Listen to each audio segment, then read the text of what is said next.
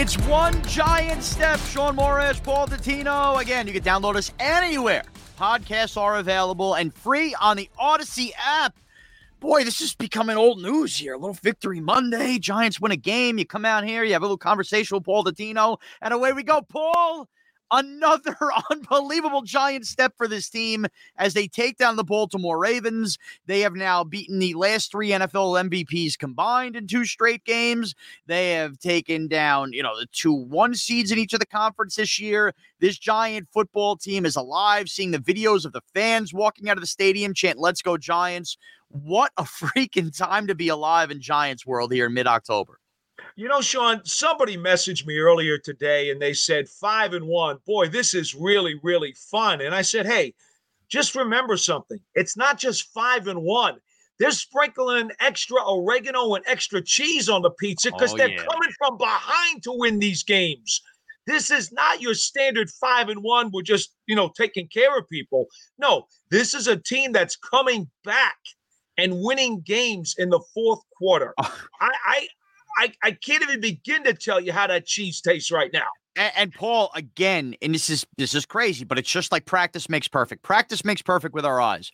The Giants struggle at times in the first quarter. Yesterday was filled with a lot of drop passes offensively, but defensively, never letting Baltimore really run away with the game, despite Kenyon Drake having the game of his life. Hate the Drake, but it, throughout that game, as they're you know you know eventually you, you can run out of time. I kept saying Giants are we're used second half team, second half team. They've kept this close. Second half is when they will find their strike.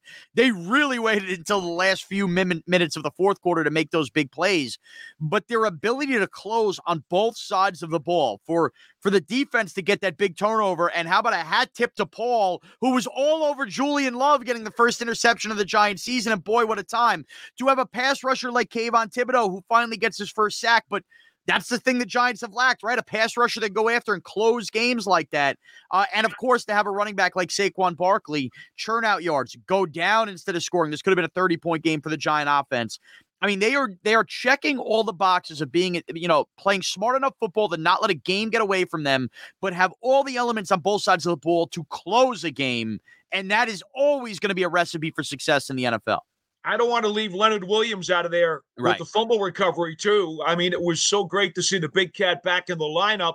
Even though the Giants had a number of poor run fits in the run game, uh, a number of times I thought Crowder and even Jaylon Smith got uh, got stacked up on run fits. Yeah and allowed Drake to break through. And Kenyon Drake is a quality back. I mean, don't make any mistake about that, Shaun. He's a solid NFL back, but but there's no doubt well, the Giants Paul, allowed him to do more than he should have.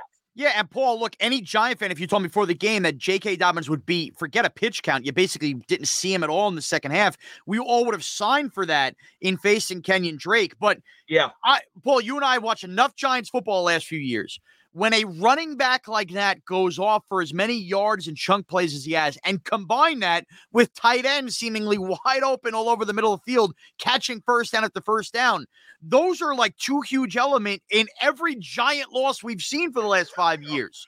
So the idea that Mark Andrews is catching these passes, Kenyon Drake is running wild while their main running back is banged up. To have those plays happen and not really give up touchdowns, and as a result, you end up coming back and win a game uh, it's every win the Giants have had in many ways has been similar, but have almost been like slaying dragons of Giants losses of past. It's unbelievable. You know what's funny about this, Shaun? And you've heard me talk about the quicksand of mediocrity and how you have to rank these teams by boxing divisions. Look, the Ravens and the Giants, in all honesty, are both in that very large division known as the middleweight division. I still don't yeah. put the Giants in the elite heavyweight contender division yet, okay? Maybe they'll get there at some point. I don't know. But they're still in that middleweight division, just like the Ravens. And if you go back and you're a Baltimore Ravens guy this morning, you're thinking about the 10 penalties. You're thinking about five unforced penalties on offense which yeah. were pre snap and absolutely ridiculous. You're thinking about three or four drop passes. And these are the kinds of things that will always separate the teams that are in the quicksand of mediocrity, the ones that will be up to their necks in quicksand, or the ones that are kind of kind of whittling their way out and crawling yeah. out by their belt loops.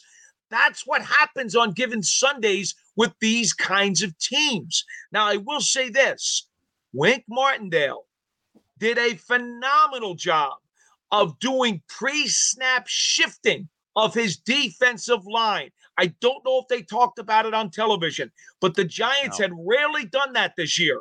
And they busted it out this game to give the Ravens offensive line and Lamar Jackson mental fits and that's part of the reason you saw five unforced offensive penalties by the Ravens. Yeah. They were getting confused and jammed up by some of the stuff that Wink was showing them on the field. And we said this going into the weekend on the last pod.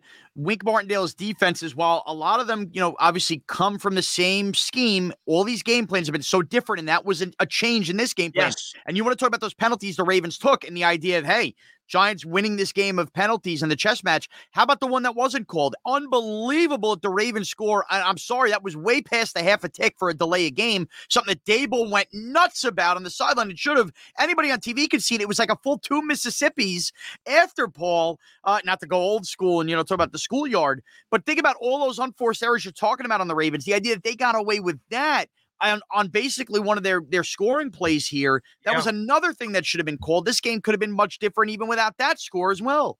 Now, you know what's interesting? Again, you talk about the little things that got no, oh, unnoticed by the time the game was over.